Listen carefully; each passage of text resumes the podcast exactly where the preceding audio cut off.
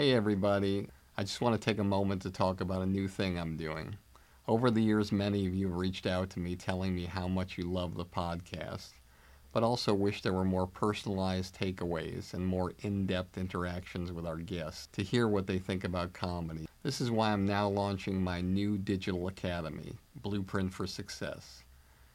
With exclusive interviews and comedy philosophies of stars and industry veterans, personalized versions of the Industry Standard podcast, commercial-free, and one-on-one coaching time with me.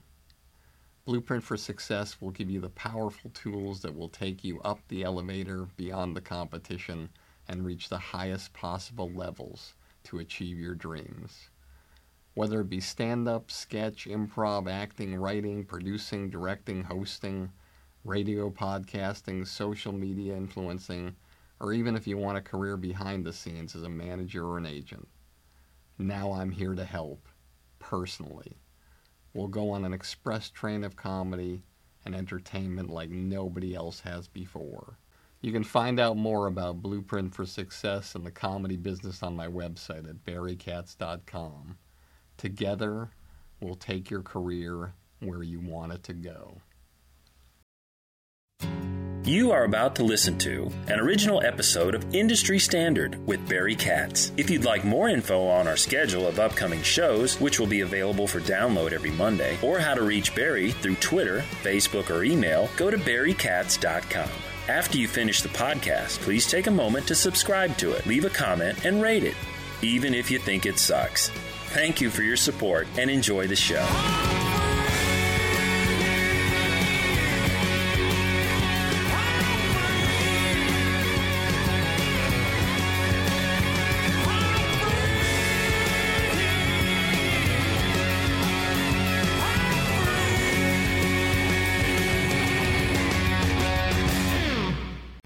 Welcome back to another episode of Industry Standard with me, Barry Katz. I am humbled by all of your response and everything you've written to me and all. I just got another thank you note today on my desk. It's nonstop, and I never thought that when I did this that it would be that way, but I'm glad that this is providing something for all of you that is enjoyable. It's so enjoyable for me because time stands still, and I love when that happens, and the only time it ever really happens to me is when I'm engaged with somebody who I really have an enormous amount of respect for how they are and what they do and how they've gone through their life and their career, and it's really important to me. It's a big part of my life, and I'm glad I could be in a position to share these conversations with you.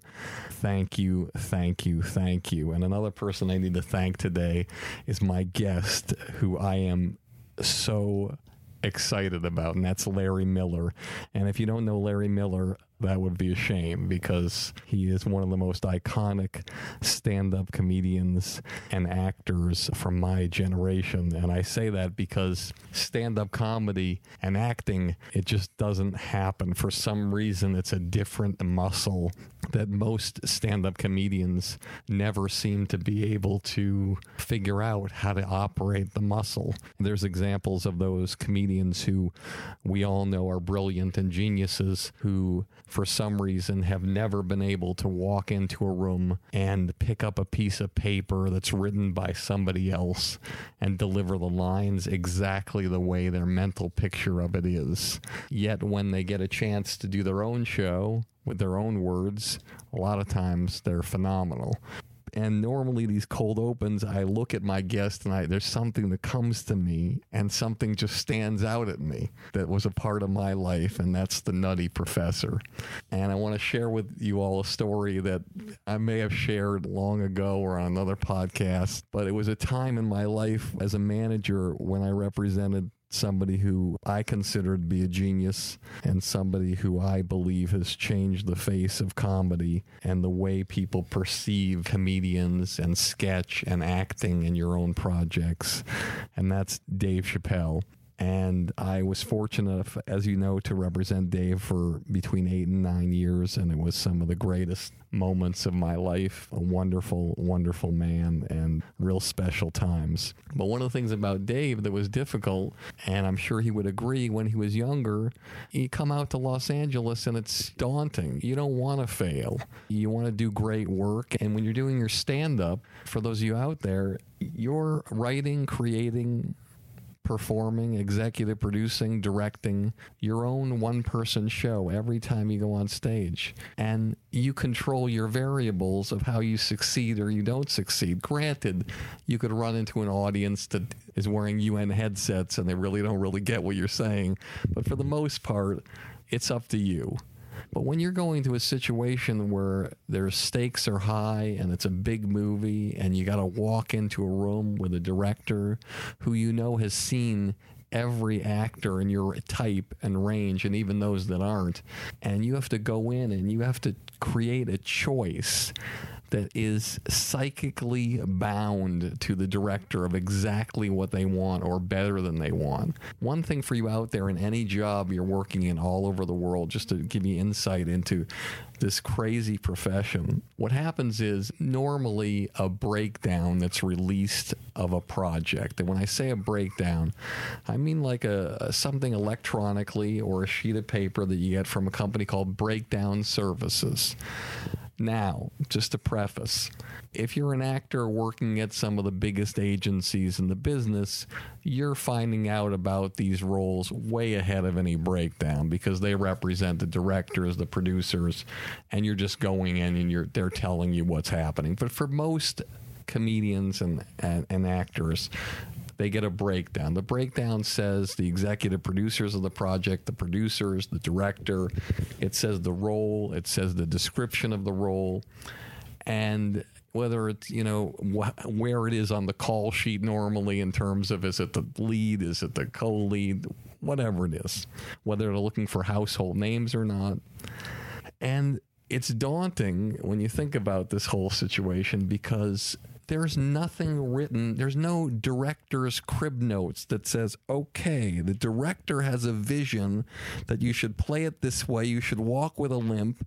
You should carry yourself a certain way. And what's fascinating, if you watch any film from Sexy Beast to even True Story that's out right now, you look at the actor's choices on certain things, the subtle choices. Like, it's amazing what you see, like Ben Kingsley in Sexy Beast, the way he walks down the airport. He has his arm up parallel to his body and he's got the coat on it and it's a choice of how he's walking. To James Franco when he has the handcuffs on him, and if you notice he has two fingers out and he's holding the other two fingers with his other hand. These might seem like the most minimal, ridiculous things that don't make any difference at all, but they do. Everything makes a difference, and the director is thinking, how is this person going to come in and blow me the fuck away? Because I've looked at 100 motherfuckers, and I haven't found one person that moves me. But the guy I'm sitting across, Larry Miller, has figured out a way to go into these rooms hundreds of times and snatch the role away from people who've gone to Juilliard or people who've been in situations where they've studied acting their whole lives. And so did Dave Chappelle. But Dave Chappelle was nervous because, you know, you got to go into these auditions and you got to give them something. And he's 18, 20 years old. He's never been in this situation before. And I remember an agent named Martin Lysak, who started at Abrams Artists, went to UTA, United Talent Agency, went to CAA, and now recently, with a big shakeup with CAA, moved to United Talent Agency back again with his partner in crime, Jason Heyman. But we represented Dave Chappelle along with other agents like Ruth Ann Secunda, who's now at the ICM, and we're trying to get him to do certain things that were important that he wanted to do. You could feel he wanted to do them. But for some reason, I would call him and say, listen, we have an audition for you with Tom Shadyac, who's a brilliant director who has now did a documentary, which is tremendous. I strongly suggest you take a look at it. And he hasn't really been doing much directing lately. But at the time, he was making about $10 million a movie. He was the biggest comedy director there was out there. And we finally were able to get an appointment for Dave Chappelle for this role, and it was the last appointment that the guy was taking. He'd cast it for a long period of time, and he was tired, and we finally convinced him to see Dave, and he said, we'll see him at 7 o'clock in my office, Universal. Bring him down. Now, Dave was the kind of guy, he was so affable and lovable, and back then you had paper scripts. You didn't have electronic scripts. And he was the kind of guy who you'd give him a script or something, and you'd be like, did you read the script? And he's like, oh, Barry, man, I'm sorry. Could you give me another one of those? I left it at the club. For a project, you could possibly give him 5 scripts. And he loved the role. And the role was of like a Def Jam comic host at the club who was going to be giving shit to Eddie Murphy and doing comedy. And there were a couple of really big scenes. One when Eddie Murphy was his normal self, and one was he was the larger character. And Dave, it seemed like, kept delaying the inevitable of trying to get this audition with Shadyac, because we had tried before and we'd reschedule and canceled. And Shadyac was, you know, he was like, he would like to see Dave, but he was like, he'd heard about him, but he was tired of waiting. And he said, this is it. It's the last time. So I remember I drove to where Dave Chappelle was to pick him up and drive him to this audition. And I think we picked up Martin Lysak on the way, and we drove together trying to get him psyched to be there. And we're waiting out in the office. There's no one in the office auditioning. It's over. This is it. And Tom Shadyac, at this point in time, you know, as Larry Miller knows, if it's the last audition, Tom Shadyac knows who he wants. He has his first choice, which as an artist, you don't really realize that maybe if you went in a little earlier, you might be that choice. But Dave didn't. He waited, and finally went in, and he didn't even understand that the stakes were higher, because now this is it. You either got it or you don't, and he's got somebody in mind to do it. And I remember right before Dave went in, he said, I have an idea, Barry. I have an idea. It sort of involves Charlie Barnett and Def Jam comedy. I said, okay, because Charlie Barnett I represented, and him and Dave were very close, and Charlie was the greatest street performer of all time, very high energy, and we'll talk about him. And Dave says, get me a towel. I said, what? He says, get me a towel. Can you get me a towel? I said, sure, I'll find a towel. I ran all over the lot to try to find one of those white towels that went around his neck. He got it. He put it around his neck. He says, I got this, B. And I waited in the other room. Tom Shadyac called him in.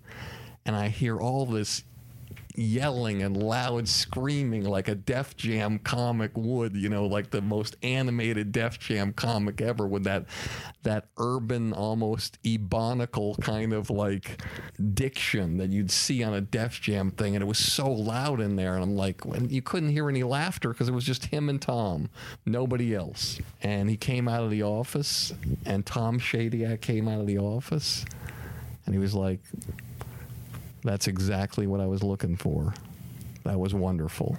I'll call you guys tomorrow. And Dave Chappelle went in there at the last minute and channeled Charlie Barnett and the Def Jam comic, because as he was walking in, I could see him pulling down his pants a little lower and pulling his boxer shorts up a little higher, pulling his hat on his head to the side and down. And he did it. He got the gig. For those of you out there who are in the business or in any business, you're always going to be in a situation when you go into an audition or you go into a job interview or wherever you go, and there's always a choice. There's always a first choice. Even if you're the first person in, there's somebody in their mind that isn't you. And my advice to you would be Don't psych yourself out. Don't think you can't do it. Just think about going in there and creating those holy shit moments, creating an original impression for whoever you're trying to impress. And if you do that, and as I say, and if you're undeniable, you will always be in a position to win. And even if you don't get that gig, in that person's mind, you will always be there for his next gig, and you will probably get that next gig, or you'll get another role in the movie, or you'll get another job position where you are at that firm. So just go forward, positive, and do an original, unique presentation of the best representation of yourself, and I guarantee you, you will always get the job. Hey everybody, let me remind you one more time about my new Blueprint for Success. It's a project I've spent months and months working on just to help you jumpstart your comedy career and beat the competition. Whether you want to do stand-up, sketch, improv, acting, writing, producing, directing, radio, social media influencing, or even if you want a career behind the scenes as a manager or agent, Blueprint for Success will give you all the tools you need to take your career to the highest levels. With exclusive interviews, my top 50 commercial-free episodes from Industry Standard, one-on-one coaching with me, and unprecedented access into my knowledge and experience from over 40 years in this crazy business. I guarantee you that with Blueprint for Success, you'll become the creator you've always dreamed of becoming. No one's asking me to do this. I want to do it because I want to help you become truly undeniable. So just go to barrykatz.com, click on Blueprint for Success, and start your incredible journey today. I truly can't wait to work with you, to help you change the trajectory of your comedy career forever. Here we go in 3, 2... We ain't one at a time in here. We're mass communicating. This show will have laughter. I got everybody pregnant with Barry Katz and semen. Infections caused by jacuzzi water. I'm not comfortable with the tone this is taking. Okay, here we go. Is there anything else I should know? You're on. What? Now I'm on the air! People on Twitter have been asking for Barry Katz to come back a lot. If you're undeniable, you will not be denied. If you want to be successful in show business, you get yourself a Jew white manager like Barry Katz. Here we go. You fucking firing me up, Katz. Being a manager is just turning no's into yeses. Undeniable. Creating holy shit moments. I love this man. Barry Katz. Back in the house. House. Let's do this.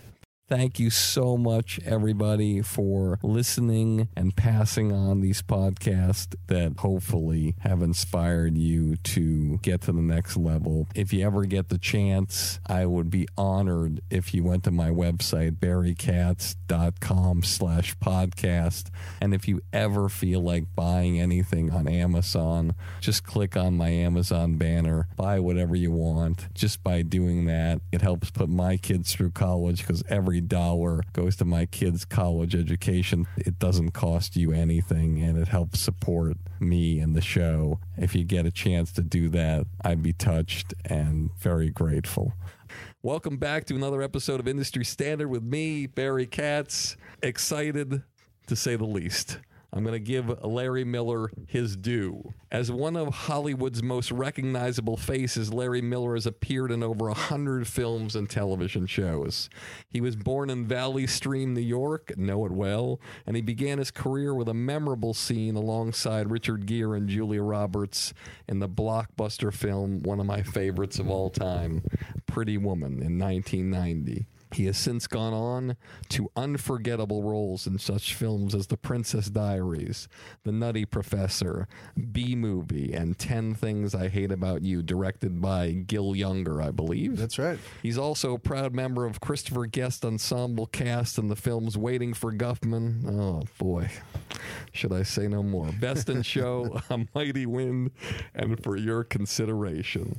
Miller has made dozens of appearances on The Tonight Show with Jay Leno and also Johnny Carson, correct? Yes. The Late Show with David Letterman and Real Time with Bill Maher. And believe me, if you think a roast is hard, Try doing real time with Bill Maher. That's another muscle entirely. He has also starred in his own HBO comedy specials and on Broadway in Neil Simon's hit play, The Dinner Party. His other television credits include, but not limited to, Desperate Housewives, Medium, Burn Notice, Law and Order, and a most memorable appearance as the vindictive doorman in the hit show Seinfeld. Miller currently hosts the well-respected and well-listened to, always in the top 50 or 100 podcasts on iTunes, The Larry Miller Show, where he unleashes a barrage of humor about the absurdities of everyday life. Let me tell you something. You think a podcast is hard interviewing people? Try doing a podcast where you have no guests every fucking week, and you kill it, and people tune in more and more, and it gets bigger and bigger every single week. In addition, he's a contributing humorist to the Huffington Post and the Weekly Standard, as well as the author of the best-selling book, Spoiled Rotten America. Miller frequently tours the country with his own one-person comedy show. I know you're going to like him a lot because I love him. Please welcome my guest, Larry Miller. Boy, I mean, sincerely, that's a heck of an introduction. I mean, that's even from heaven. My parents could look at each other and just go, well, that was pretty good. Well, we could arrange that. Is that what they said to you when you were younger, when you did something? Well, Larry, that was pretty good. We had a great time. They were great parents, and I don't have a tough story about childhood. You have to have something, because it's my belief, and you can shatter this belief, that in order for somebody to be as great as you are at comedy, acting, and writing, you had to have had a hole blown through you at some point in time in your life. What was that? Well, for years I would have said, gee, I don't think so, but now I'm looking back and inside and thinking, I must have had something. And, you know, it was a little league paper out kind of neighborhood, and my parents are tough people, and in the best sense of that, and they knew how to really get along and get by. There was nothing shy about them. You know, and there's a line in my acting fact about them, my father had 3 jobs and went to school at night. If I go to the cleaners and the bank in the same day, I need a nap. And that is a theme also, is that everyone knows, you know, that our parents... You know, I have a theory that the parents are twice as tough as you, and their parents were twice as tough as them. How that's even possible, I don't know. And the great-grandparents, same thing, tough. And that's how you settle a country and make it and build it. You know, that art, they were all, whenever they came to America, in this case it was my grandparents and then one generation before, but... They were all such tough people. They would, you know, getting these wagons. I imagine sometimes, well, they could be hitting the wagon at a boulder. Nothing stopped them. They would just, the dad would just lean out and go, and just eat through it. You know, they would, just so tough. I imagine sometimes, seriously, going up to a covered wagon. Obviously, it's a fantasy of where the family's ready to go. And they're even starting from somewhere in Ohio, and they're heading west. And that if you tapped your finger on that guy's shoulder, on the father's shoulder, and he turned around, if you wanted to ask him something, what would that face look like when he turned around? And I think it would be something we don't look like, that we don't act like, that we are not, it'd be a male adult. You know, just tough as nails. Nothing stopped them. I think that's really laudable. I think that's really... So what was it? What was the hole blown in me? I don't... Maybe I don't know. I think that I was thinking before that we all had, in school, we all had fights or fist fights, but they never lasted very long. And it wasn't like fights with guns or clubs or something. I was thinking back on a couple of those. One of my friends, Billy Walsh, and I used to have a rule that we'll never run. And we weren't that tough. How old were you? Well, fighting time. This is 15 to 19 or something. Mm-hmm. I don't make this just sound the wrong way. We weren't, but we didn't. If there was a fight, we would always be. You could count on us to at least be there, and hopefully, we always hoped against their don't want to run guy. But that doesn't work out that much. Yeah, but you just said you just said for that particular thing that you weren't a guy who backed down with your friends. So you would fight, you would fist fight these people.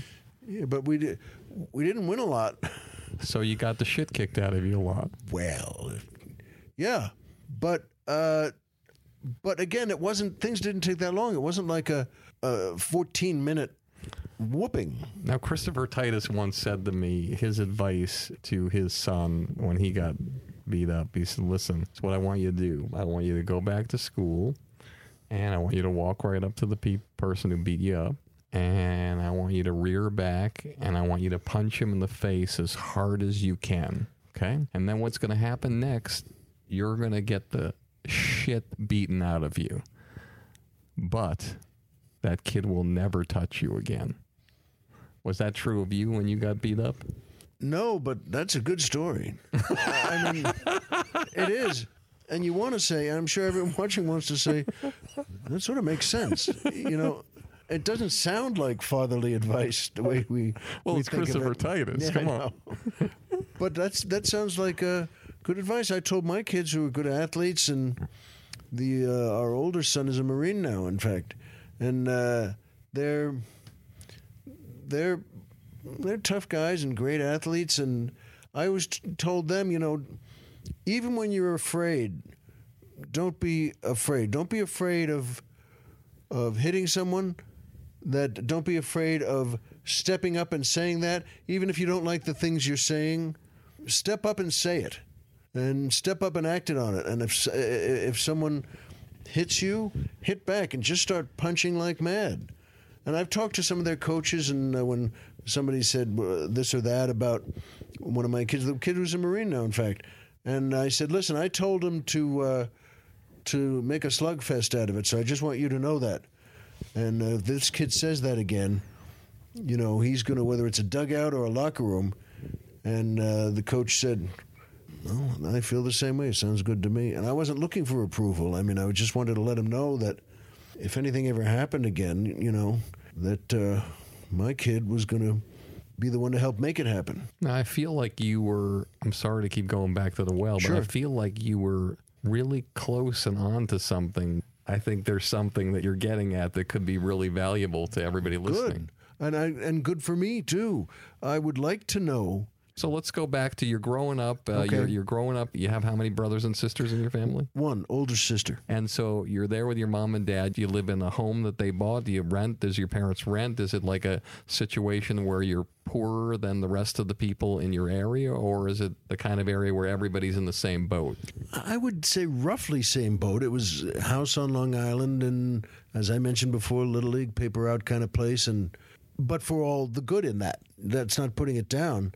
You know, there was a lot of good routine that we had. I never understood, even as a kid, when songwriters would make fun of or put their childhoods down or their parents down for, yes, it's the same, and then I know what they're going to say now, and it's really boring to be here, and I don't approve of this kind of childhood.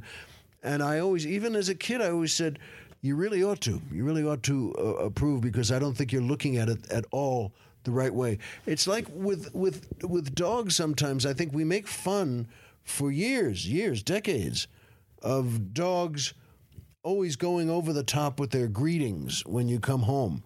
And I always felt, and I still feel, we're looking at it the wrong way. We should be like that. We should be like the dog. We should learn from the dog. That dog, our dog, gives such love greetings when he comes home. And I always say to my kids and my wife, who don't do that, I always want to say, and I have said before, look at him, look, Ozzy's doing great. This is how you should live. This is how we should all live. So that every second of reuniting is like the first one. And so I think, is there... I don't see any drawbacks in that childhood. I guess I had the same fantasies as anyone, be a soldier. And I think you just hit on something. Oh, yeah? Tell me if I'm wrong. Go ahead. From as early as you could remember until you graduated high school, is there a number of times that you could count that your dad told you he loved you? It's a good question. Right off the bat, I don't know, because I would always have said and still say my parents are the most loving people in the world. I'm not sure. I can't necessarily recall any times or ways my dad, as you said, would say that. I say it all the time. Maybe there's something in that.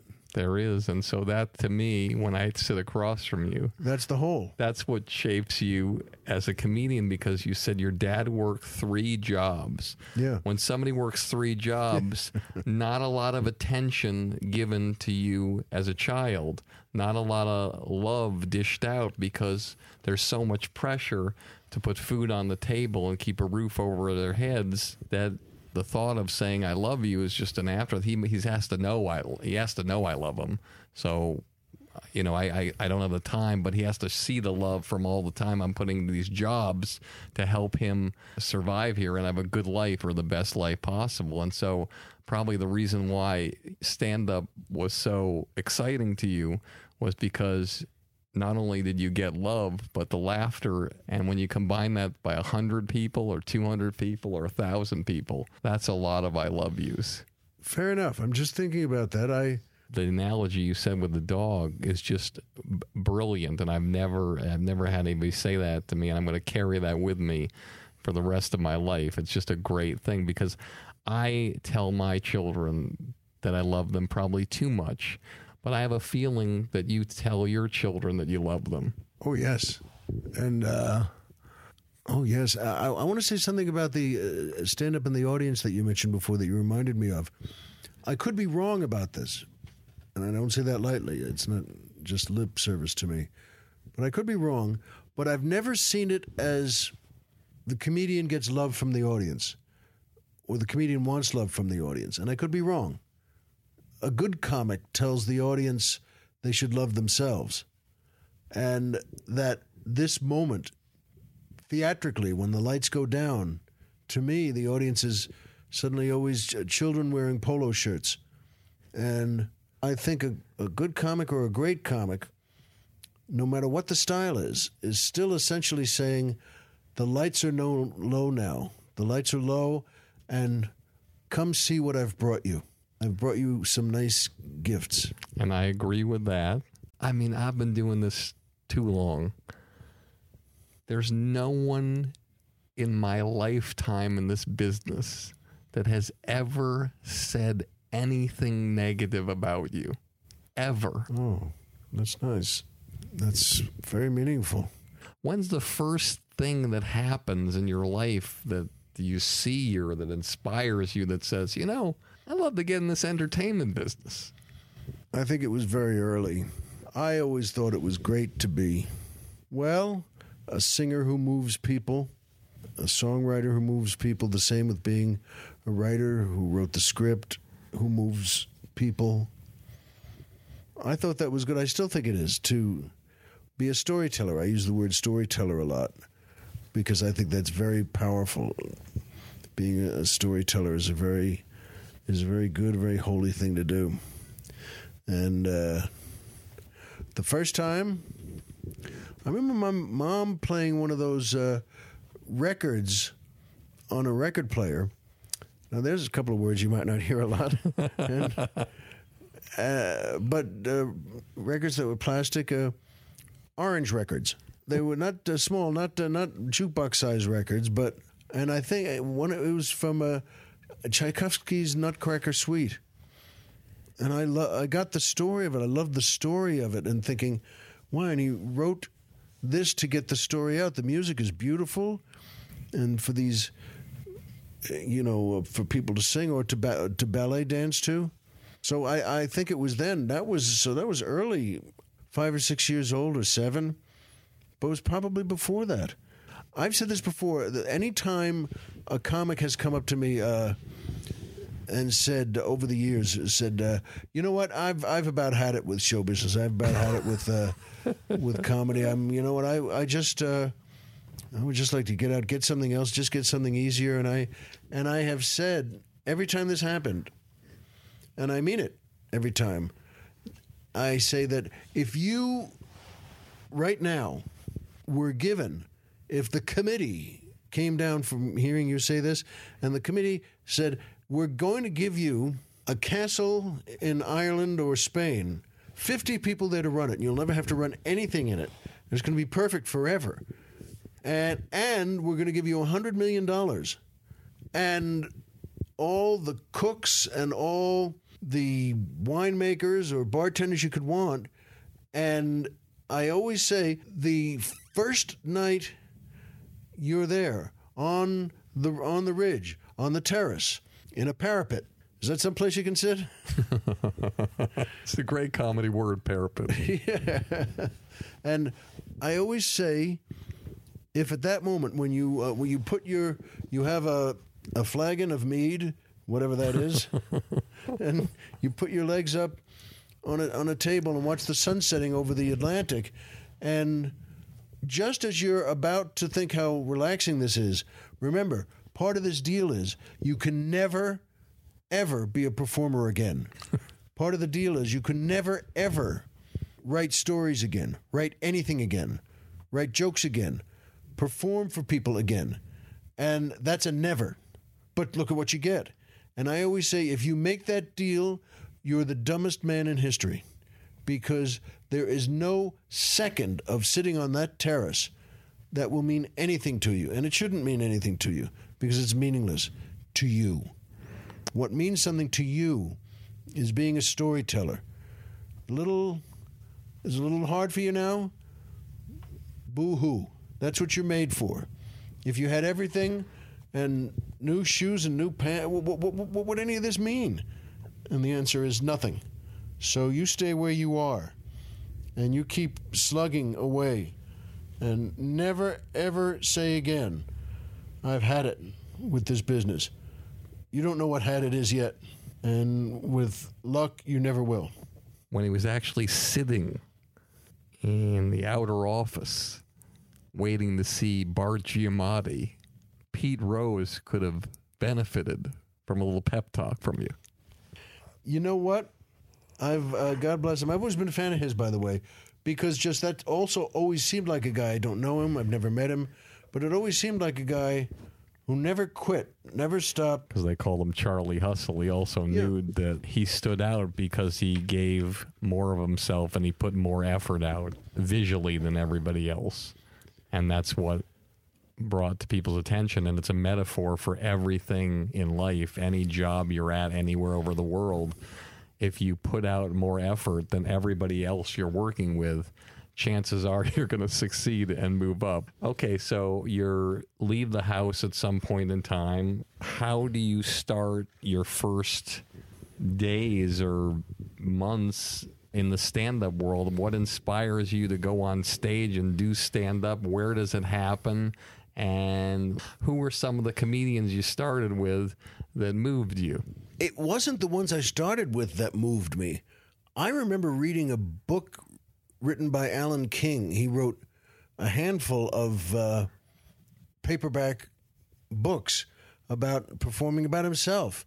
One was, I remember, called Help, I'm Being Held Prisoner in a Chinese Bakery. Oh, there were several. They were all good, but I remember I was 10 or 11 in my bedroom at home, and I was reading one of those books that I got at the drugstore. And I remember that's the first time in that book, many times, a dozen times, I laughed out loud. I would put the book down or hold it away or put it on the bed and just laugh, shake laughing. Wonderful laughing. I remember my dad and I used to stay up late to watch Don Rickles when he was a guest on the Johnny Carson show, because we knew, and it was true every time, we knew that we would be heaving laughing. And we liked doing that. And so it was people that I saw on TV or that I had read who really made me laugh. And I knew somehow, I don't know how, But I knew somehow being a comic was a good way to be everything I wanted to be, which, as you said before, means you're the director, writer, producer, and star of your own show, and whether it's 10 minutes or 10 hours. I'm not sure if that gets to the question. I had the people I knew when I was starting out, which was at the Comic Strip in New York, and the people I my guys were Seinfeld, Reiser, Jimmy Brogan, Mark Schiff, Carol Leifer. Hacks. You know, for those of you who don't know about the Comic Strip, it was owned by... I love that word. It was owned by two gentlemen named Bob Wax and Richie Tinkin. And John McGowan. And John McGowan, I'm sorry. They managed a young comedian who... That's right. ...started there after coming up from Long Island in a group called The Amazing Triplets with Bob Nelson and... Richie Minervini? Richie Minervini, maybe. And that was Eddie Murphy. That's right. They were...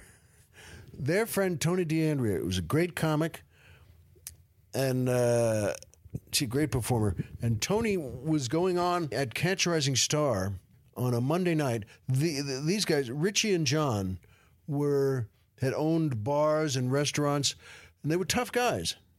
They were a little older than us, I guess 5 or 10 years older than us, but they, which is to me just like kids, it's just like a friend. But they were tough. They came from a tough business, and they were not shy. And I just always liked them. I'm laughing because only they. They asked me to be, they liked me too, and they gave me a job as a bartender there. And I did two nights as a bartender. And I was thrilled, but I knew, I never said anything about this, but I don't know how to make drinks. I mean, I don't know how. I can open a bottle of beer, and theoretically I know how to make a gin and tonic or a scotch and soda, but they would never be exact, and they would never be... equal or... And every time a waitress came in and said, ordered, she put the tray down, and I liked them. We all knew each other. And ordered 7 drinks and, 2 Brandy Alexanders and 3 Flirt on a Beach or something like that. And then, and she'd list them, and I would just say, I would bring back 7 bottles of Budweiser and just open them there and give them to him. And we really liked each other. And they'd say to me, well, they didn't order beer. And I said, tell them it's free. And because I can't make the others. And they said, are you sure? And I said, I don't know. Tell them it's free. See what happens. And it was never sent back. They were all thrilled. And, but it reminded me because I did that a lot. I still can't believe they brought me back for a second night. That's what I can't get. That because that was so obvious on the first night that the in the beer well there it looked like a canoe, and I remember saying that at one point John came in but a little late. Reiser had come in. He was going on, and he said to me, I was behind the bar with my leg up on the speed rack doing a crossword puzzle, and he said, "Hey, I wrote a new bit. Come on in and see it." I said, "Great." So I walked in with the bar, and John came in about 10 minutes later, who was, he and I always got along great. It was, he came in and strolling, he's the squire of the manor there. he owns the place. But he didn't. The waitress would say, "Hi, John, hello, ladies." And then he looked around, and the first thing he saw, of course, was there's no bartender. That's a serious sin, a dramatic sin. There's no bartender. And he said, "Where's Larry?" And they all just said, "Oh, Paul came in and he said he wrote a new bit and he asked Larry if he would look at it and maybe give some help on rewriting it." And so Larry went in to see it. And John, there was like a 5, 4, 3, 2, 1, blue, green, orange. This is the greatest sin. So he blasts through into the doors there that had a little, just a 4-foot area in between the doors that go to the showroom, just as I was... A swinging door there at the Comic Strip. Yeah, in many senses. And he said, before he could even speak, I didn't pick things up really quickly. I wasn't that fast on noticing things. And I said to him, "Oh, hi, John. And And he got out the question, where are you? Where were you? And he just, and I said to him, because it was so natural, I just said, oh, but Paul came and he wrote a new bit, and he wanted me to see it, and I didn't. It's a good bit, by the way, but I think he can rewrite and put one section in front of the other. And anyway, I might have said anywho. You know, I just, oh, I'll be back at the bar, and he didn't even react. He couldn't understand. Richie and John were great guys, but they couldn't quite understand all these kids from Long Island and New Jersey and Westchester who were wearing Levi's and sneakers and telling jokes. A few years later, John and I, who'd become friends, were at another place, and we always ordered beer together because he liked cold beer, and so did I. And we'd split bottles. And he just said to me, we got to talking about this. He said, yeah, I never, and it took me a while to understand you guys. I don't think I still do, is that I thought, well, that thing with like going to see Riser, leaving the bar, he said, I didn't know what to do. I thought I'd have to take you to Jersey. And then it hit me a few minutes later. He didn't live in New Jersey. And he wasn't kidding. Take you to Jersey meant... didn't mean and bring you back from New Jersey. It meant, go to that area around Giant Stadium. It meant recreating Aaron Hernandez. It meant yikes. And at any rate, but that didn't. Were you performing while you were bartending? Yeah, sure. And so you start out there at the Comic Strip. Tell me about your experience and feeling in your mind, like the moment where you said to yourself, I'm never going to have to work a job like a bartender ever again. I'm going to make all my money now as a stand-up. I'm going to pay my rent, and I'm going to pay my bills, and I'm never looking back. I don't know that I ever had a moment like that or reached a level like that of thinking. I kept growing as a comic, which really pleased me, made me very happy. You get to be an A-act, we used to call it, where they could be an MC and start to get higher. Those were also the years when comedy clubs were starting to pop up all around the country. And that was good, too. But I also knew, I'd like to be an actor, too, and I'd like to be a writer, too. And... so I'm not. I remember Jerry telling me a couple of things of Jerry Seinfeld. Yeah, and then saying, hey, this is great. They made you an A act now, and he was really proud of that and pleased with that. And I said, oh, all right. And he knew with me too that he'd look at me and say, you're really not hearing that, are you? You really don't understand what that means. Well, I did maybe, but I didn't, and I just kept doing. There's still a lot for me to learn, but I just kept working as a comic and getting all the stories about what working as a comic means and loving it, really loving it, never being embarrassed or shy about anything, even the jobs that didn't go well. I was just recalling there was one in Ottawa, in Canada, where they kept you at a motel. All the comics, they bring you up, and I think it was called the East Wind Motel. And it wasn't a nice place at all. It was like a single-room occupancy, which is... a guy died next to me in the next room. But you don't think of these things. I never thought of... well, we didn't even know at the time you could just call the owner and just say, I can't do this. You got to put me in someplace decent. We just stayed there. It's the kind of place where... and Jerry's room, too, they put us all in the same room week after week. It had... a hole in the window, and it was just a thin window pane, but a hole in the glass that was stuffed with newspaper. I never understood why newspaper became the thing to do, but no one ever said, can we fix the window? Can I get another room? You just sleep with your winter coat on, and because it was pretty cold in there. But I never thought of that as anything horrible. Neither did Jerry, neither did any of the fellas who all worked there. We just thought, boy, that's a little crazy. We never thought we were crazy for not saying, can you get me out of here? And so I loved all that. I never thought that I'm really doing it now, even though I knew I was doing it now. So what was there had to be something that happened that after you did it, you noticed, wow, there's a lot more money and a lot more opportunity happening now than there was before this. What was that first big break or big thing that propelled you to another level? Well, I had some really good jobs along the way where you think, well, this is pretty good. I was seen at the Improv here in Los Angeles by Milton Berle and his wife at the time, and he was awfully nice. And they sat me down afterwards just to chat and get to know each other. And he asked for my number. I gave him my number. And he put my name in, and they hired me.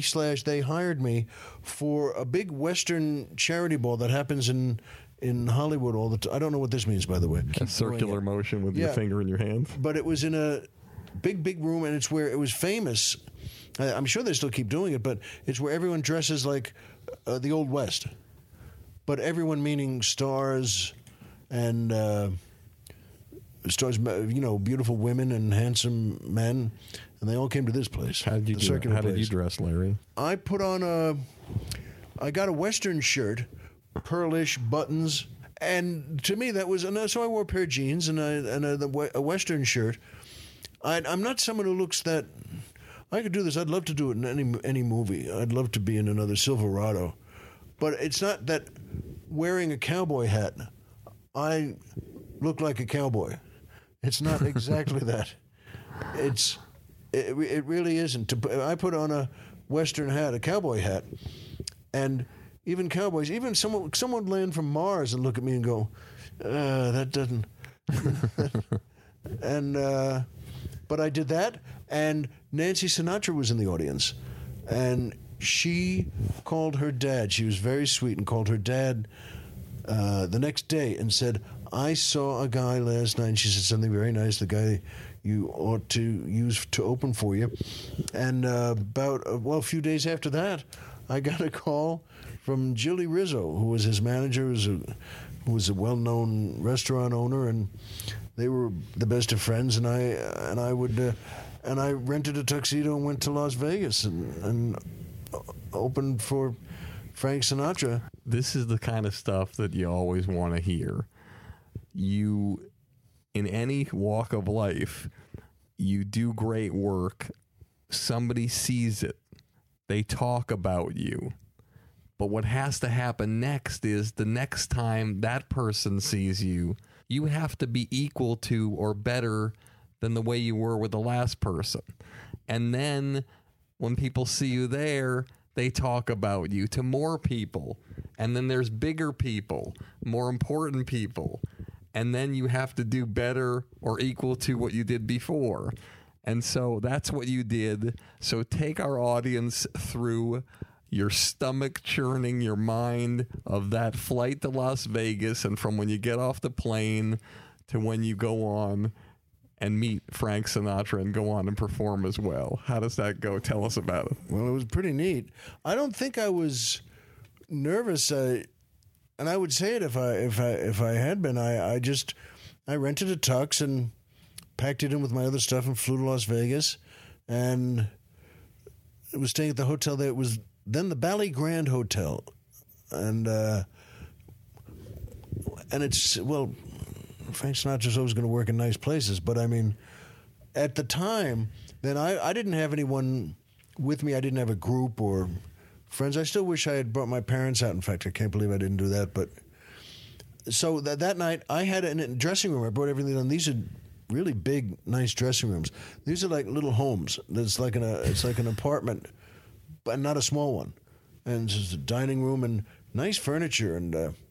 You know, when I started looking around and saying, you know, it was like this.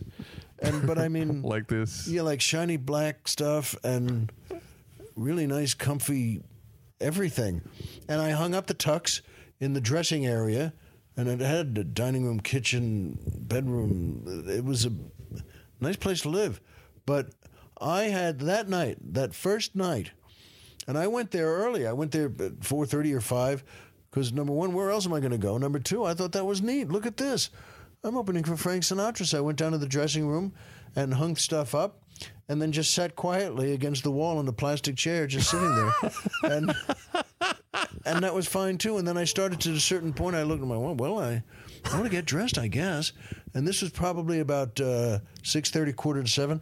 And I just did especially what guys do, I guess. I just took my clothes off. And I was going to wear boxer shorts. And so I took the pants, down around the ankles. I took shoes and socks off. And they were... And at that point, I heard a knock on the door, and I just looked around, and there was the door opened. There was an older fella, looked kind of like a butler or something, and I'm standing there. There's no shirt, and I was going to change underwear, so the underwear was kind of down, and the pants are down, and I'm barefoot, and I just looked over there, and he looked out to me and just with a smile and just went. Like this to me. So he waved with his finger. Yeah, and then he walked away and left the door open, and I, what in the world is that? So I just did the Frankenstein shuffle with your pants down, and the underwear was down, hanging. It was just ridiculous. And at that second, I got into the center of the room, the living room area, heading to close the door. And at that second... Frank Sinatra comes around the door in his tuxedo and all ready to go on.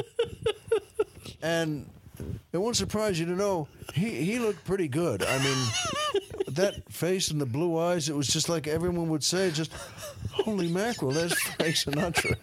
And I'm just standing there the way I was, and he came up to me and right up to me with a smile. He just said, Larry, I just want to tell you, my daughter Nancy says you're a very, very funny man. And he said something, just nice stuff, and just said, listen, you're going to do great here. We always get good people, and don't worry about anything. He said, and listen, after the show, I'm going to have a little party in my dressing room there. So, you'll please come over and join us. And I wasn't really even saying anything. I was just kind of, oh, okay.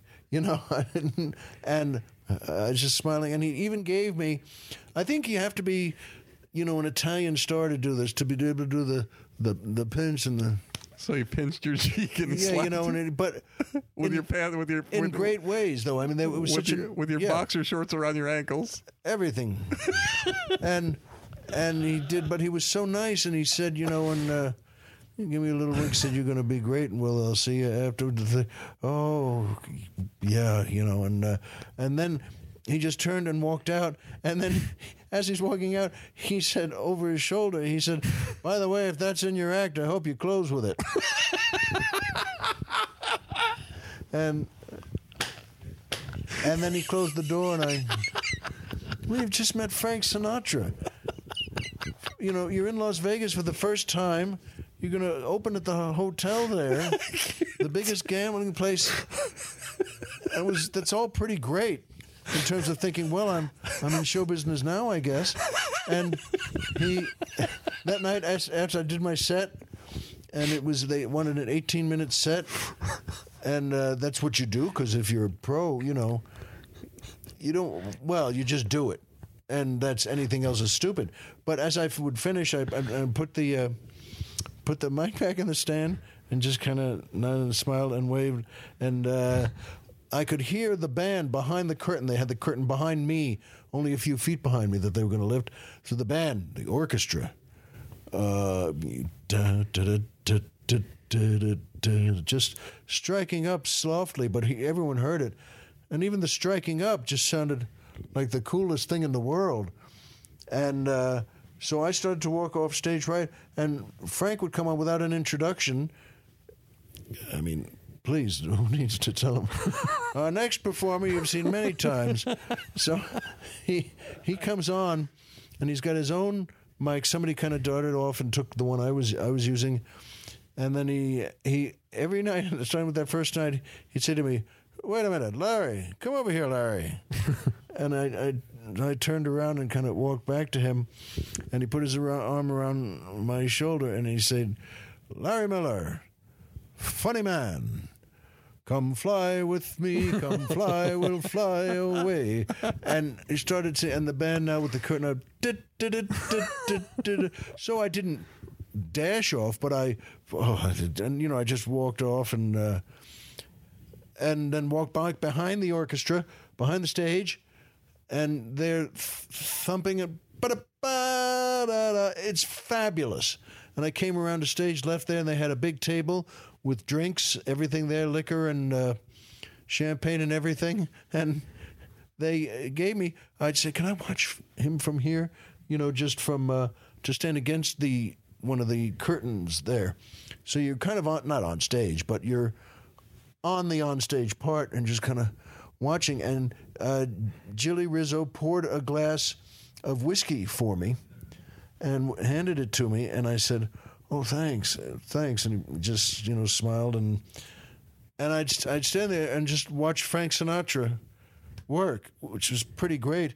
And by the third night, and he did that every night, Larry, no, come here, Larry, come over here, Larry, which was so cool. Larry Miller, funny man, come fly with me. It was so great. And then finally, by the third night or so, I just turned to Jilly, who was standing there with me. He was just behind me. And I said, I guess I'm in show business now, huh? And he said something again, you have to be kind of cool to do. He kind of swirled what he was drinking, just said, absolutely, baby. And, you know, drank that and just handed his glass off without looking, and someone took it and filled it again. And I thought, just yikes, wow. And then I went to the party afterwards, and I just sit there on a couch like this against the wall, and there was a guy there. He wanted to know what Los Angeles was like to me. And he was, if you called Central Casting for tough guy who owns everything, including the building you're in or something. But he was a tough guy, and he was saying things to me like, I believe in a frontier justice. That was one of the phrases I remember. And I'd say, and it's just me and him. And I'd say, oh, well, yeah. And he said, you believe in that too? And yeah, you know, I don't, because I can, you know, what does that mean exactly? Is there something I have to do now?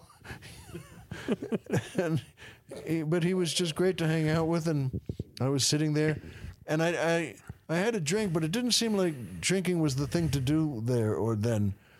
And this is Frank Sinatra. It's a fabulous party. I don't know how many people. I guess about 20 people there, and 7 or 8 really pretty women, like very, very pretty.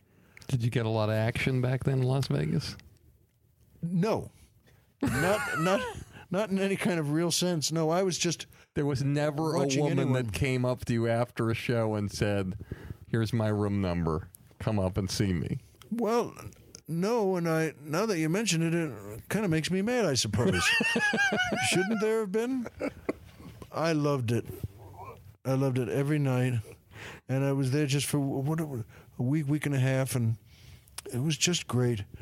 And that was pretty sure there are fellas who've done all sorts of things. Or they've written with Frank Sinatra or been in movies together. And, well, I'd like to have done all sorts of things, but I can't beat opening for him in Las Vegas and loving it and being absorbed and being liked. I can't help but think, as you're telling the story, that in your early years, you would sit with your dad at like between 11:30 and 1 a.m., waiting for Don Rickles to come out on The Tonight Show and laughing. And how many times did Rickles do things with Frank or come out and surprise Frank? And there's so many famous things about when they did that. And the fact that you... there in your small town in Valley Stream are watching it on your, you know, with a TV probably that had pliers and a rabbit ears or whatever it was. Yeah. And then just a few short years later, you're opening for Frank Sinatra in Vegas, where Don Rickles had opened for Frank early on and had worked with Frank. That's just an incredible thing. And I just, it's amazing. And how did you address Frank Sinatra? Did you call him Frank or Mr. Sinatra? There wasn't a lot of addressing necessary. You know, man, I'm calling from, yeah, 1 second. Hey, Frank. You know, there wasn't a lot of calling necessary. I just loved being there. It was great. Fantastic. It was neat. Sometimes I knew a couple of people there who were working in Las Vegas also, and sometimes we'd get a bite together. After you could get a bite at, you know, midnight, 1, 2 in the morning if you wanted. Well, you know that. Everyone knows that. You know, Las Vegas is open late. It is. All right, so we got your first real big personal appearance break. Talk about your first national television appearance doing stand-up and that break, or the first big one, which I imagine might be The Tonight Show with Johnny Carson. I was on the David Letterman Show several times before that, and the Merv Griffin Show several times before that. Those are all great, and that's no kidding. And the John Davidson Show before that. But the thing, I was very lucky, the thing you wanted and every comic wanted, and not everyone got, was to be noticed. Jim McCauley was seeing people at that time. Jim McCauley was a famous producer and talent scout for The Tonight Show. That's right. And he's passed on now, too, and he hired me. He said, you could do the show. Not the first time he saw me, but the second or third time. It's well documented that Carol Leifer auditioned for the show between 20 and 25 times. Oh, how do you like that? Well, it goes to show you, you know, you just, that's another thing about show business. Do you stop? Do you go to a castle in Spain? No. You keep whacking away. You redo it and you whack away again. And there's a good story involving another suit of clothes about the Tonight Show. I was lucky. I did it a few times, and it was wonderful. And all comics wanted to get the big okay from Johnny when you looked over there. There were several different things that happened on the Tonight Show, but we'll just go with three of them. If you didn't do that well, or you didn't think you did that well, he would just say your name and we'll be right back. If you did well, he would look over and give you the okay sign with his fingers, with your thumb and forefinger together in the O and your three fingers up like that, and you knew you were going to come back. And in about 6 or 7 different cases, you were called over to the couch on your first time on The Tonight Show, like Stephen Wright or the late Skip Stevenson or Freddie Prinze. Yeah. But for most comics, they were just hoping to come back, and you got the okay. Yeah, which was pretty great.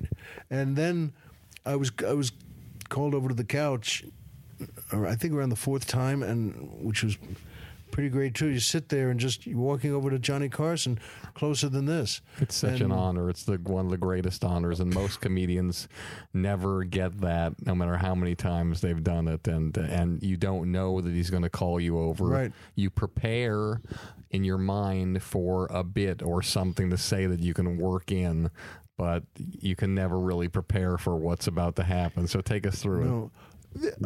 It was just wonderful, but not because I did anything. I was just sitting there, and he was closer. And as I sat down, he said to me, "Good stuff," and with a big smile. And I said, and thank you. And he said, "We'll be right back." And then during the commercial break, he talked to me about one of the bits I did. And, you know, how maybe, you know, reversing this or doing that. And I just said, wow. And I can't remember what he said because I was just buzzing that I'm talking to him and he's giving me tips. It's just great. Here's a good story I don't think anyone's ever had. I was on the show again, a few times later or a bunch later, maybe 10 times, and I was thrilled every time. I never took it for granted any time. And in the makeup room there, I went back into my dressing room, which was just across from the makeup room, and Dana Delaney was on the show. And she was the number one, the star on the show. And if you know, people know she's not only a great actress, she's just wonderful, but she's really gorgeous. She's seriously gorgeous. She's no kidding around gorgeous. And she was wearing what a lot of the women used to wear, which was a gown, excuse me, and long white gloves and some pearls. They really dolled up. You were on the Johnny Carson show. And he came over to me. I was standing there in the dressing room, and it was one of my agents and my manager there at that time, and just... and Johnny Carson came over. He was going somewhere. He came down from his area, and he came in, just stood at the doorway there. He just said, "Larry, good to see you." And I said, "Wow." And I just walked over and said, "Well, it's thank you. It's great to be back." And he said, "I just came to say hello and this and that." And I said, "Well, thanks, yeah." And then Dana Delaney walked out of the dressing room area, rather the makeup room, which is right across from my dressing room, and she. She's wearing everything. She's just got made up in the hair. And God bless her, she's so beautiful and has a stunning figure. And she's wearing the red gown and with the gloves and the pearls and the whatever and the high heel satin shoes or whatever the thing is. But she just looked incredible. And she came over and just said... "Hi, Johnny," and he says hi to her, and then she smiles at me, and Johnny introduces us, and she said, "All right," they just a brief interchange there of 5 or 10 seconds. She said, "All right, I'll see you out there," and she, you know, she walked down the hall to her dressing room, and at that second, Johnny smiles and nods, and I smiled and nod, and Johnny turned to me and just said, "Wow." Now, only he could say that. I'm not an impressionist, but that wow. And I thought, I just had a guy moment with Johnny Carson. It wasn't anything bad. It was just saying, "Holy mackerel." And I said, "Yeah." You know, at that point, there was no standing on any pretense. I just said, "Yeah, you know, God bless her." As I think I said to him, I said, as my father used to say, "God bless her, she's a healthy kid." Which is what he used to say to someone with a really good figure. Healthy kid meant, well, you know what it meant. All right, now take us through your first big break in the film business, which I would imagine is Pretty Woman. Well, sure, by golly, Pretty Woman. I've always loved Garry Marshall, and he directed that, and he hired me. Dory Zuckerman is a casting woman who brought me in. She knew me from everything, from plays out here I was in, from The Improv as a comic, and she was involved with getting, as you know, in a lot of Garry Marshall movies, they'll have 4 or 5 folks in them who can really do a good job, but you don't really know. Just love the guy. And at that point, to go see, she brought me in. He wanted to see me improv a little, and so she brought me into a casting meeting with him in a hotel somewhere or offices. And I sat there, and he just set me up for. There was no part written for that guy, the manager of the clothing store, and. So I did a couple of things, and we laughed, and just it was just great to be. And Dory was there, and it was fabulous. And then I found out I got the part, and that it's only one day's shooting, but a great day, and that was in Beverly Hills. And that's what a lot of people don't know who aren't in the entertainment business, because you see Larry, and I believe it was 3 scenes. Was it 3 scenes, Larry? I can't remember. I know there were 2 big scenes. Yeah. But a lot of people don't understand that how is it possible that he did one day when it seemed like he was in the movie, and what they do for continuity's sake is they shoot in that store. All those scenes get shot all at one time, back to back to back to back, and then they're cut in the movie. But a lot of people think, well, he must have worked a week or 2 or whatever, but that's not the case. No, and it was wonderful. I got a chance to... We just made up and added a lot of stuff. I felt like calling for the sales girls, I remember just saying, Mary Pat, Mary Kate, Mary Frances, Tova, come on, everyone over here now. And it just felt fun to me and funny to do it that way. I remember shouting out to someone on the set in between takes, what's another Mary? Mary Pat, Mary Kate. And then someone said Mary Frances. I said Mary Frances. That'll do. And then, and action. But it was wonderful. And then all the bits Gary knows how to do so well. Whew. And tell me, now you'll come in and he'll say, oh, well, what do you know? Yes, is it going well? Is it going well? And you say, and action, you know. He's just, but he knows who he's working with. He knows who he's dealing with. And it was just great. And there was a feeling on the set that day that Dory told me that it was good, that it was working really well. And I'm going to share with our audience what it means to work really well on a set for a stand-up comedian who does his first acting job or one of his first acting jobs or even those in the future. There's one thing that happens when you know that you've done a great job. You finish a take where you've done their words or you've improv'd your own, and the director yells cut, and there is it's like 80 people have held in their laughter for like 3 minutes, and then it just bursts out like some kind of orgasmic thing, and you're on the set and you hear all these people laughing and applauding because they can't laugh during the scene or it'll ruin it. And that's what probably happened to you, Larry. Yeah, it was very meaningful. It was just great. And lunch on the set. Again, these don't sound like astonishing things, but they really are. And they sure were for me. And my parents were staying with me at that point. They were visiting and staying in my apartment. And I know this doesn't sound very fancy. I didn't put them up at the Four Seasons. And I could have, but I didn't. I said, you want to stay with me? And they could stay in my bed, which is a king-size bed. And I feel like saying, I don't even know what that means. Yeah, and but it was great. So essentially, I went home to my apartment and just went home and saw my folks, and then we went out probably to Cantor's for dinner. So I mean, it was simpler. It sounds simpler than it was maybe, but it wasn't simple at all, and it was very meaningful. There's nothing. People like you and I like to do more than think about show business and talk about it and learn with it and from it, but with it. And I'm still doing that. I want to do it forever. If every time, it's a great business. My wife and I have two sons, and we may be the only parents in America who would like our kids to get into show business.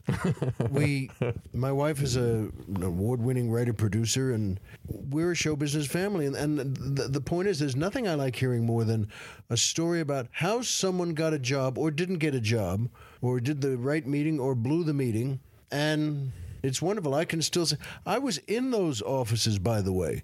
I worked for Tom, and with Tom, he gave me an office there to hang my shingle as a writer. Everywhere he went around Universal, they were so gracious to me.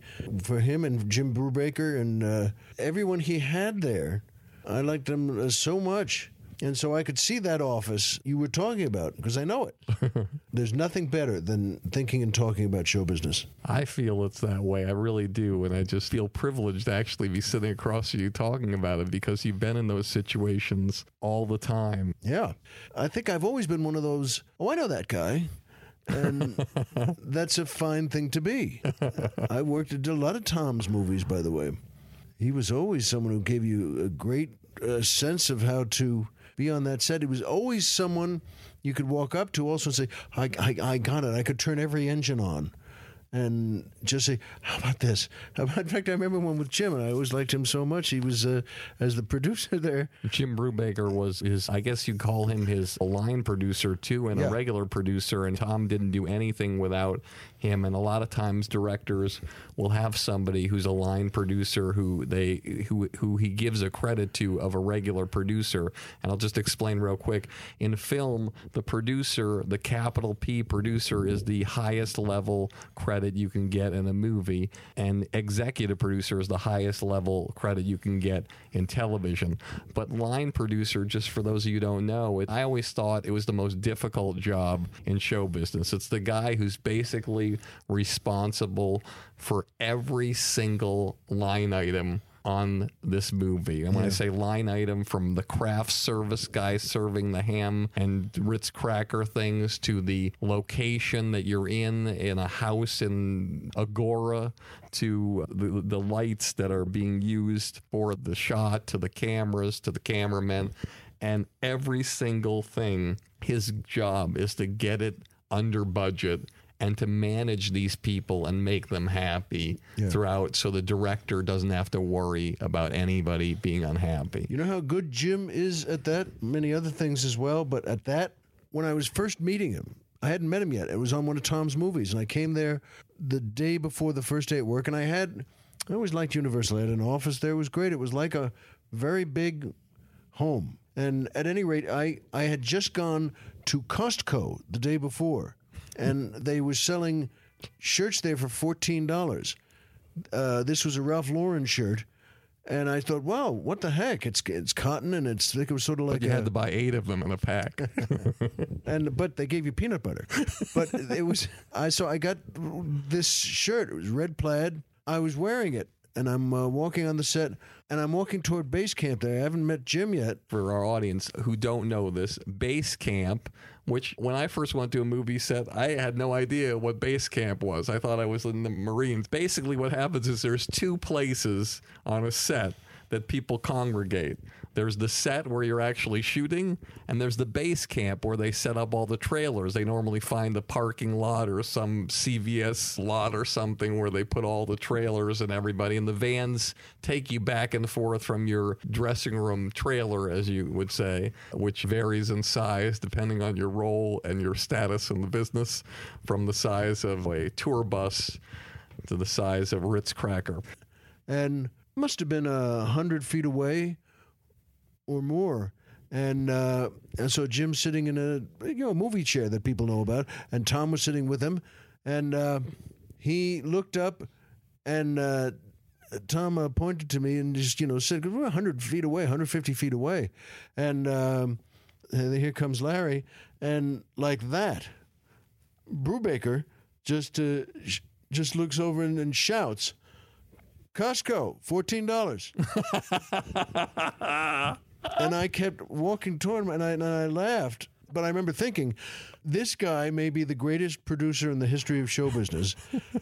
How do you know everything? And I always liked him. When I met him that minute, I just said, get a load of you. You.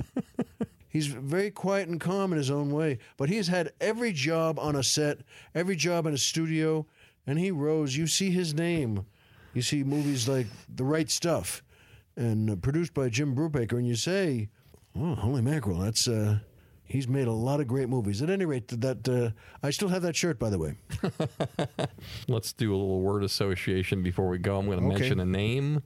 Good. And just tell me the first thing that comes to mind about them. Something short, quick, maybe inspirational. Christopher Guest. Is it possible to be more talented than that? I don't think so. This guy is so cool. I remember getting that first phone call. They were in Texas on one of their movies, and it was him, and it's just saying the nicest things. I've heard you'd be pretty good at something like this. Would you like to come out and join us? That was Waiting for Guffman, I think. And at any rate, I was thrilled. I said, sure, great. This guy is a great storyteller, a great director. His concept, I love what he and Eugene Levy do together in making an outline, making a sense of the story to tell. But boy, this fella, Christopher Guest, I guess I always want to look at him and just say, boy, you're really something, aren't you? You are. And his acting skills, good Lord. Put on some of the deep characters and accents he does. I love him. I hope hope he does another one, and I hope he calls me on that same house phone again. Larry David. Well, he's wonderful. You know, I've known him since we were all baby comics. In fact, he was an MC at Catch Rising Star who passed me at Catch Rising Star. And on the audition night, this is a funny, talented, hardworking, super successful storyteller, performer, writer, actor, comedian. Good Lord.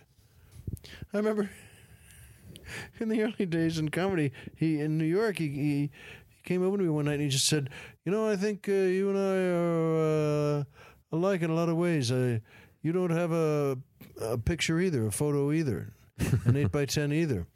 I don't like that stuff. And I think I said to him, well, you know what? That's... I love it. The more we're alike, I think the better it is. But in my case, that may be just laziness. I mean, I haven't gone over and gotten one. I think I will within a year or two. Richard Gere. He's so gracious, so talented. You know, this guy is a great actor. And it was a treat. He's always has such a kind greeting when you run into him. It's a treat to work with him on a couple of those Garry Marshall movies. And, I mean, come on, he's wonderful. You know, even starting with Pretty Woman, you know, he and Julia Roberts as stars at any second, you know, could have gone over to Garry Marshall and said, oh, who is this guy and why are we going by, you know, these things, or he's improvising this and that. But they never wanted to do that. They never thought to do that. They enjoyed it, and they knew that it was Garry Marshall doing a really good, different job. Bill Maher. Oh, Bill Maher. We've been friends since the early days. It's someone else who's relationships, everybody. Yeah. Yeah. And but that's someone else who works his butt off, and talking about success is carved out. Look at the mountains he's carved out. So you know what? Sure, we used to hang out more in the New York days, but that's the way it is. He said, you know, come on, why don't we go out for, you know, dinner more? Or why don't we do this or that? And I've said, I'd love to, but, you know, unlike you, I'm married with kids. So we can't fly someplace. Gary Shandling. Oh, boy, he's great. And someone else who is smart and funny and knows how to look at things and absorb them, knows how to take information in. He's he takes in so much. He's a great writer with his own stuff and also the shows and he wants to make. And you know what? Someone else who has followed the right instructions in his own head and heart and used them well. Eddie Murphy. Well, it's a great talent, of course. And you know that he's such a great guy to get along with. When James Coburn was in that movie, one of the Nutty Professor movies, Eddie kept coming up. And remember, he's wearing these gigantic fat suits or dresses or whatever the scene is about. And he would say to me, can you believe we're just working with James Coburn? And I'd say, the truth, I'd say, I know, I feel the same way. It's unbelievable. He was feeling it the same way. That's a love of show business. And, by the way, this guy, it's something worth saying about his personality. On those movies with all those characters, like 7 characters and huge, different, not just costumes, but, took, you know... 2 hours, 4 hours, 4 hours to get in the fat stuff and 4 hours to get out. It's unbelievable. And to sit in special wide chairs that in between takes just to get off your feet a little. And you know what? He never complained once, not to anybody. He never said, you know, this is nuts. He just knew what it was going to take.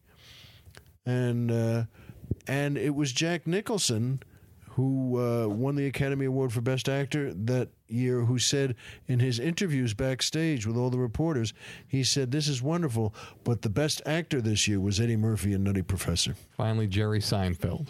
Well, I love him. He's my dear friend, and I'm his. This is a guy whose gifts are strong, they're huge, and just who doesn't, same thing, doesn't know how to stop and doesn't want to. Look what he's built, for crying out loud. It seems obvious, but that's a lot. And that he's built. Whew.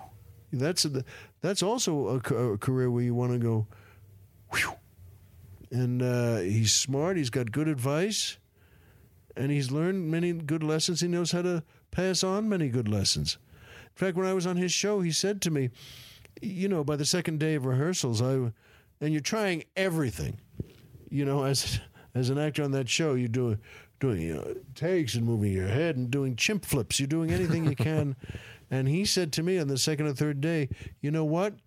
It's going great, but you don't need to do all that stuff. You just say the words and be there. And you know what? Your stuff will take you right where you want to go. And I said, how do you like that? That sounds exactly right. And it was. Fantastic. Tell me about your biggest disappointment in show business and how you turned it around into something positive. Biggest disappointment in show business that I turned around into something positive. On The Tonight Show with Johnny Carson, I was... in fact, Seinfeld had taken me to a good clothing store in Beverly Hills. He said, look, you're on The Tonight Show now, and you should have a better suit than the ones you've been wearing. And he wasn't wrong, you know. And he took me to a place, doesn't even have a front. There was no facade. It was, you just know where to go in between the bushes there. And it was great. I'd still be embarrassed to tell you what it cost. It was an Armani suit, and where I learned to say where your money is our money. And how much did the suit cost? I'd be embarrassed to say. It's not like today. I don't suppose it's so huge, but it's it's still a lot. Okay. And I bought two shirts to go with it, and. This was a black double-breasted Armani suit, and I got two ties to go with it. I still have the ties and the suit. I wore that suit a lot, and so much that my mom said, God bless her, after a certain amount, I wore it on every TV show I was on, every one. And she said, you know what? I know you're wearing that Armani suit because you bought it and you paid for it, but you could get another one too. That it was everyone for 4 years, 5 years, every single show, Tonight Show, Letterman, anything else, award on Jay's show, a bunch of times. I mean, I think even my friends started saying, "Get another suit. It's enough." And. And that was your biggest disappointment? No. No, the biggest one was getting that suit, taking it to The Tonight Show the first time, and I had just picked it up from the store in Beverly Hills, and I was there with Tom Stern, who was an agent at the time, and we were always friends, and I loved getting places early. I love being early. Which is very, very important, everybody. It's if you can get there early for everything. Everything. And just to be there and to walk out onto the bare stage, of course, long before the band gets there and long before anyone else is in there, and see a couple of the folks like Ed McMahon would see you just walking out to the spot you're going to be on and just pacing it out, looking at where the curtains are, and not in a crazy way, but just enjoying it, loving it. And then looking at the desk going, how do you like this? And then going around backstage and knowing where everything is backstage. You can go to the refrigerator and get a soda. And I then the show taped in those, I think it was at 5:15. And so at about 4:30, I went back into the dressing room there. And Tom was there, and I said, I think it's time to put on some Tonight Show clothes and my fancy new stuff. And he said, all right. And I, as I said, I'd hung it up, and I took it out, and the suit was in a plastic bag that they, a black bag that they had put it in, and I took it out, and there were no pants. The first time I'm wearing it on the Tonight Show with Johnny Carson, no pants. And I just looked at it, and my mouth kind of moved a little, and Tom said, is something wrong? And I said, no pants. And he said, what? I said, there are no pants. And he looked at it, and he, you know, he just kind of freaked. What? No pants? There are no pants. What are we going to do? And I said, wait a minute. And they had the phone. I used the phone in the dressing room to call the store, and I did. And I got the salesman on the line. And he said, wait a minute, let me take a look. And he came back to the phone and said, you know, you're right. We didn't put the pants in the bag. And, you know, you want to crawl through the phone and strangle someone. But I did, of course, didn't I? I said, what? He said, don't worry. We'll send them over right now. They'll be there in plenty of time. Now, I don't know if you know, Beverly Hills to Burbank in the middle of the night by missile is still 20 minutes. In rush hour, coming up to at 4:30, can be an hour and a half, 2 hours, 3, 5, 9 hours. It doesn't matter. It's not thinkable. And I just said, all right, because there's no way. Tom ran out of the dressing room to get Jim McCauley, and he ran into It was the dressing room at the end, one end of things, where there was a wall, a concrete wall. And he ran into that and got a lump on his forehead. I mean, he ran in at about 15 miles an hour. Like, agent running. Just went, oh, I gotta get Jim. Went, whammo! And I mean, you heard it. People in South America must have gone, ooh, what was that? And then Jim McCauley came in, and Tom was there, a little dizzy from the lump. And it was still growing. He really walloped himself. And Jim said, all right. He said, you know what? Let me get... Jennifer, I'm sorry. I can't remember her name. Who's the wardrobe woman there at the Tonight Show. And I'll tell her what it is. And she brought in a pair of black pants that could be suit pants. They could have gone with the Armani jacket. Unfortunately, the pants had last been worn... by William Conrad or someone that size, and they were very big. They were like very, very, very big. Hang on, let me turn this thing off. Hang on. You can take it. Don't worry about it. All right. Hello. Hey, man, can I call you back? I'm just in the middle of something now. All right. Thanks. I'll call you back. Bye. Speaking of friends, let me turn this thing off. That was Mark Schiff calling. At any rate... Mark Schiff, a really great comedian, also wrote for The Letterman Show, didn't he? Yeah. And... at any rate, so... Actually, Mark Schiff, speaking of comedians, if I'm not mistaken, when Bill Hicks did his first set on The Letterman Show, which was edited out of The Letterman Show, which Letterman later brought his mom on to apologize, I believe they used a clip of Mark Schiff doing stand-up because he did warm-up for The Letterman Show then. Oh, how do you like that? I could be wrong, though. You'll have to ask him. You got me. I'll ask him when I call him back. At any rate, so Jim McCauley comes in. The pants are there, and they're immense. And she said, the wardrobe woman said, don't worry, we'll pinch them in the back to where they fit, and then it'll just come out in the back. But that's a big pinch. I mean, that's... immense. There was 2 feet of pinch material there, and so I just took them off and said thank you very much, and I said to Jim, now the show has started, meaning the Tonight Show. Da da da da da. You know, it's a show, and it's right there, meaning like here's the dressing room, through those doors, that's the Tonight Show. That's your first time on. That I'm supposed to be on. With clothes.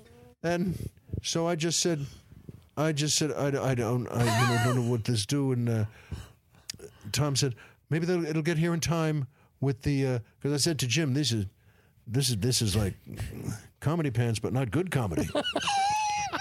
And he said, well, you've got to wear something. And he, God bless me, he was starting to get a little edgy now also, because the show's on. You know what's weird about The Tonight Show and all these shows? They're what's called live to tape, everybody. Yeah. So what that means is that they shoot them to the exact time specifications of what the show will be, so that when they get out of it, there's very minimal editing that can be done. It just goes. They have it all timed out. The commercial breaks will be... But what I never understood was... if something's happening like that, why during a commercial break don't they just take another 15 minutes and have the band play a few numbers and just delay it? Because the satellite feed doesn't have to come that quickly. But they never do. No. And the answer to that is it's never going to happen. And it shouldn't happen. And you don't want it to happen. You don't want to be the reason it happened. So Jim just said, maybe the other ones will get here. That's not going to happen. And so we took the pants off my hand. I walked out in my underwear, which I don't care about anyway. It's just, again, you're wearing your shoes. Seems to be a running theme with you. That's right.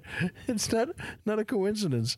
And you know what? So we walked out down the hallway and past the makeup room out to the stage area, behind the stage there, and they out to behind the curtain. So the first guest is on now, and there's a guy behind the curtain who's going to send you out there. He pulls the curtain back and he's going to send you out there.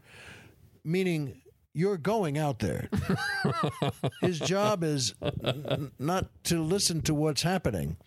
He puts his hand on your shoulder, which is on your back sort of, and he's used it before. He's good at his job, meaning when your name is announced, he's going to pull that curtain with one hand, and you're going out there. Now, you may sit down and suck your thumb in the middle of the floor if that's what you want to do, but the fault won't be his. So I know this. So I'm standing there, and Jim takes the pants from me, and I said, I can't. And Tom says, and then this thing is now. And you're in your box. And I'm in my boxer shorts. And you're in your agent as a whole, a big bump. Yeah, and it's like another person, that bump now. And so he says, "You know what? I'll go outside to the entrance there, near the parking lot, and I'll wait. So when they get here with the pants, I can take the pants and bring them back here." And even the guy behind the curtain, just went, kind of rolled his eyes, because that's not going to happen. So Tom does an agent's jog out down the hallway and leaves the studio to go there. And I said, holy mackerel. And then, it's time for my segment. And I'm standing there in my underwear still. And Jim says, Larry, you better put the pants on. And I said, I don't, what? Now, meanwhile, you're going to get the introduction you've been waiting for your whole life. The great Johnny Carson, first time a comic has been on the show, introduction. Almost everyone, I'm sure, has seen that. That. Well, folks, there's nothing better in the world than a good young comic, and nothing harder to do, whatever it is, and the first time on the show, and this and that, and he. So Jim says, Larry, put the pants on, and it comes back from the band. Da da da dum. After the commercial number they played, and you can hear Johnny tap the card on you. All right, well, we have now. And Jim said, please, put the pants on now. Put the pants on this second. And I said, you're right, I guess. And so I started to put the pants on. It didn't feel right. And I said, oh, Lord. And I buttoned them up and I zipped them up. Don't you know at that second... here comes Tom Stern jogging with an even larger bump on his head now and holding up pants. And he's so crazed, he's actually yelling, I got the pants! I got the pants! And even a couple of stage people just go, shh. And Johnny Carson says, and this is this young man's first time on the show, and I just looked at Jim and looked at Tom. Tom comes running up, and after just a beat, I ripped off the big pants. I just unzipped and kicked him off the shoes, took Tom's, the pants from Tom, and got, the one leg in. And next weekend he'll be at the Punchline in Atlanta, and I got both legs in. And I start to tuck the shirt in, and I got the shirt in and buttoned and did that. And Jim gave me the belt, and I just got one thing. So please welcome. And I realized there's no time for this. I just tossed him the belt again, tossed it back to him, and Larry Miller. And this guy opens the curtain just as I buttoned the one button on the double-breasted jacket, just the one, and then just looked up, and the curtain's open, and he was pushing me out there, but he didn't have to. I wanted to go out there. I probably floated out there. And I said the set. It was a great set. I was very happy. I got the big okay, and thanks, and I walked off again and just said, well, how do you like them apples? That's a story in show business that didn't go the way it looked like it was going to go. And I took that stuff off. And even Tom, who had some ice on his head now, sitting back in the dressing room and just, there was nothing to say. He said some nice stuff. It was a great set. The set was great. Just great set. And he was still just vibrating. And then we just stood there for a while.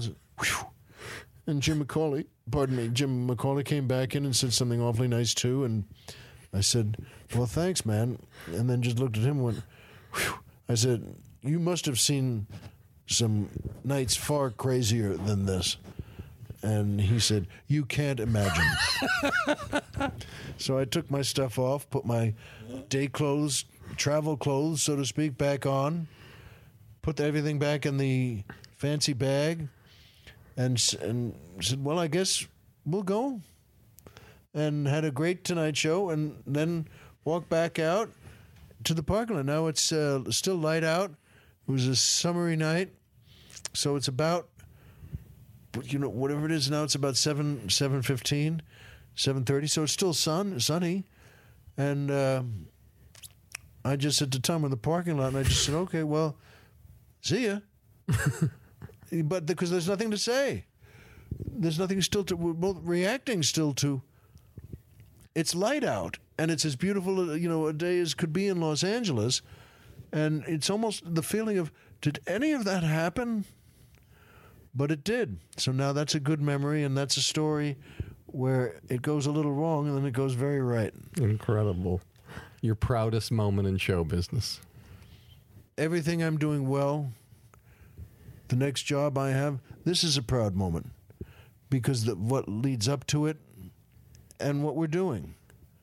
And I've had some, in the world of jobs, being on sets and being for movies and TV, I've been very lucky and very happy doing some very good jobs. I'm not sure, proudest moment, I've won a couple of awards, and that's nice, but it's not, wow, I'm so proud of that. I guess I meant what I said. I'm proud. We're together now, but then I'll go home and get ready to pick up one of my kids at school, which is a great moment.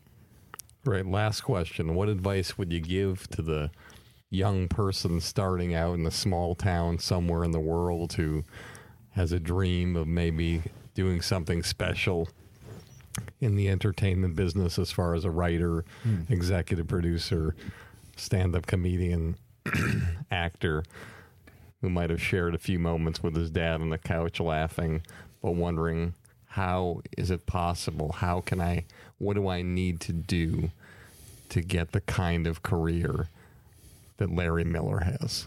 Well, thank you for saying it that way. You're not going to like the sound of this, but it's the best advice you're ever going to hear. Don't be afraid of it. Get in there and start slugging. And when things go wrong, you can get angry. Anger is fine, but don't be afraid of it. Don't ever say, ever, I was wrong to get in. Guess what?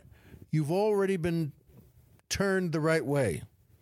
You've already been shown the door to go through. Go through it. Now, if you're looking for the secret of show business or the secret of where the door is, there's no door and there's no secret. What you do is, as an actor, as a comic, as anything you want to be, start hanging out where all the people hang out who do that. And you know what? You'll learn something, and you'll get your first agent, and you won't like him. And so you'll get another one. Or the agent will hire you, and he won't like you, and he'll get another one. Don't be afraid of it. Just keep going, and keep swinging with both hands, and keep smiling, and keep saying, how do you like that? I'm in show business, and I'm never leaving. Larry Miller, this has just been so unbelievable. I've had the best time. You're amazing, amazing, Thank extraordinary you. Man. You know, I've done probably close to 90 or 95 of these things. I don't ever remember laughing that hard. I don't ever remember crying that hard after I laughed or feeling the way I do after this podcast. And I'm very, very grateful. Thank you. You're welcome. And what a, as you say, what a proud moment to hear something like that. So thank you.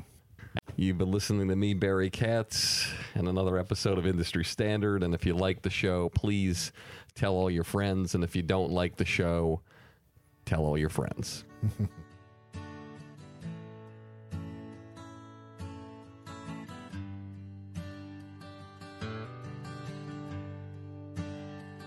They say it's the glory. I'll scream your name. Put you on shoulders, walk you to fame. You'll get all the money, drive that fancy car. All the people love you, 'cause you're going far. Life is for the dreamers, they have all to gain. It's never quite over, so it all feels the same. You pick your own poison, dig your own grave, down in the valley. A fortunate thing.